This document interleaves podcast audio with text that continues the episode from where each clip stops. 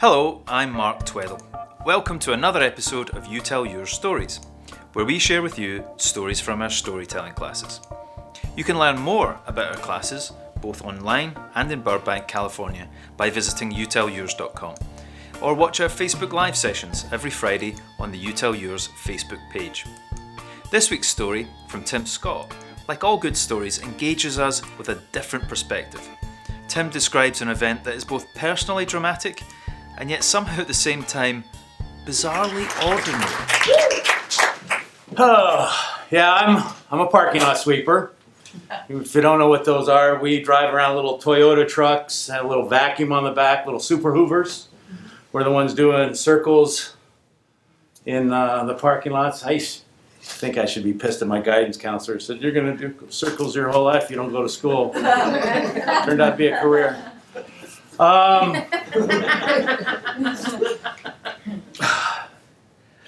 it was uh, 1978. I uh, was basically homeless. Um, and a friend of mine, um, called Krager, he came up and uh, he goes, What's going on? I said, Oh, bro, man, I'm tired of sleeping in the wash. So I got to find me a place to stay. He goes, uh, Oh, don't worry, brother. I got it. Goes up to this guy I don't even know, guy named Mike. Says, Hey, uh, a friend Timbo needs a place to stay. Guy goes, Sure, no problem. Sleep on my couch. Like, really? Awesome. So excited. I had a place to stay. Yeah, yeah, you know. Phew. And, um, you know, I just didn't stay there. I did his, I would do his laundry. I'd do his dishes, mow his lawn, babysit his son.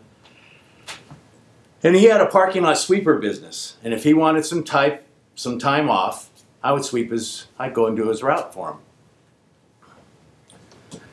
You know, and I, we did this for quite a while. And in fact, he even moved. And I moved with him because I was, I was pretty fond of that couch. Um,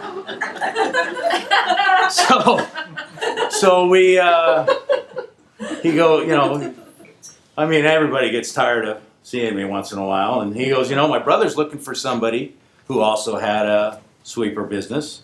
He's looking for somebody steady. He goes, Are you interested? I, yes, I, I am. I'm not afraid, afraid of work. I, I'm always busy.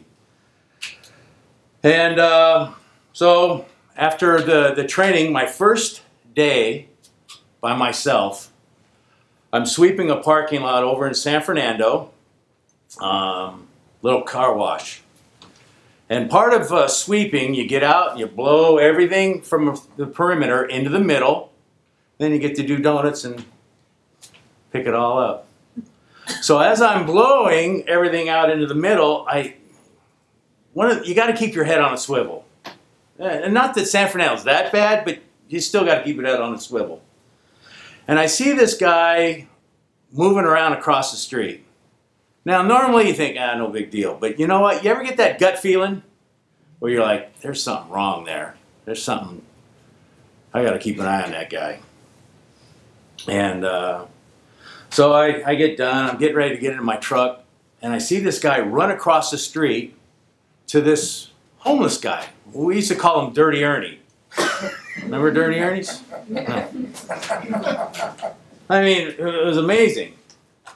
And this kid walks up to him and he pulls out a gun and he sticks it in this old man's face and says, Give me your money.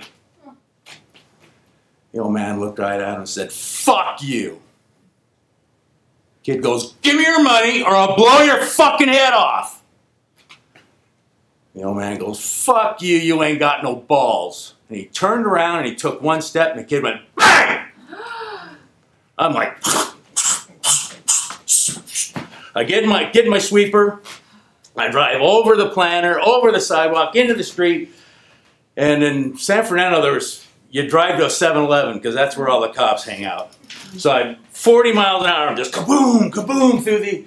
I get up there and I'm like, some Looney Tune just shot this old man, San Fernando and and uh, and Hubbard Street, San Fr- Truman and all. I'm like, it's all crazy there.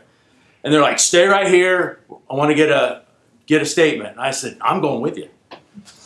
So I followed them and I pull into the car wash and I'm like, just, you know, just wow. You know, I mean, that's first time, you know, see that. And uh, so the cops are all around it and they catch the guy. I'm like, "Whew, yeah. They go, is this the guy? Well, yeah, that guy right there, the Pendleton, the guy wearing a Pendleton. That's him. Cop goes, um, that's great. Uh, where's the gun? You don't have the gun? I go, oh, he's right by this the ice. He was by the ice machine. I bet he, I bet he stashed it by the ice machine. They look around, they find this gun. And cop walks back. Goes, wow, this is the most rusted piece of junk. He goes, I'm surprised it even fired. Go, oh, it did. I, it did. I, I heard it. And then the, he goes, okay, um, where's the body? I go, what? I should be right. What in the hell? I look down, and here's this guy, Dirty Ernie, all fours, just going home. I wasn't even heading towards the hospital. He's just going on down his way. I go, there he is. So cops run over, get him, get him checked out. Ambulance shows up, and the cop comes back to me and he goes, uh, well, apparently, when the kid shot him, it hit him in the back of the neck and didn't hit anything vital and came out top of his jaw. But I mean, it was like it was like a one in a million shot, and then, you know, and this guy's guy lives. Uh, okay, so let's put this guy in jail, right? This guy needs to be off the street. And uh, so uh, they, they go to court, you know, and um, I work all night. And I, you know, I get to court at eight o'clock. Of course, you know, they're in no hurry because I didn't have to be there till one. Actually, two thirty, almost three by the time they got to this case. In the meantime, I'm doing this.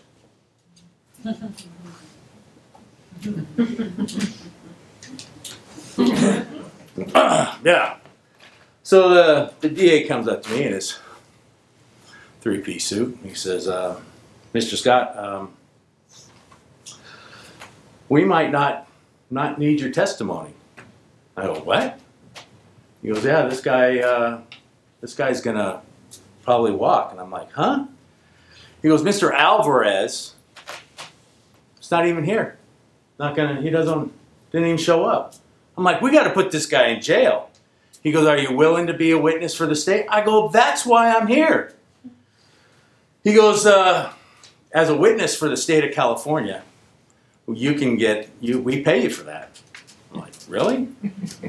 cool. How much? He goes, Five dollars. Five dollars? I've been up, I stayed up all day doing the weeble wobble, can't fall down, head move, and I, you know, five dollars, I'll, I'll take it.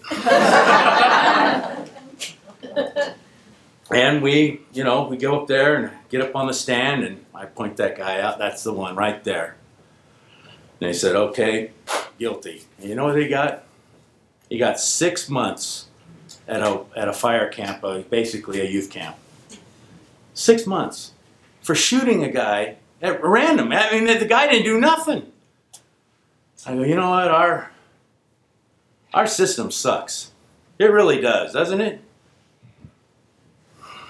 You know what? When I take on a job, I leave the place clean. You know? That's my story.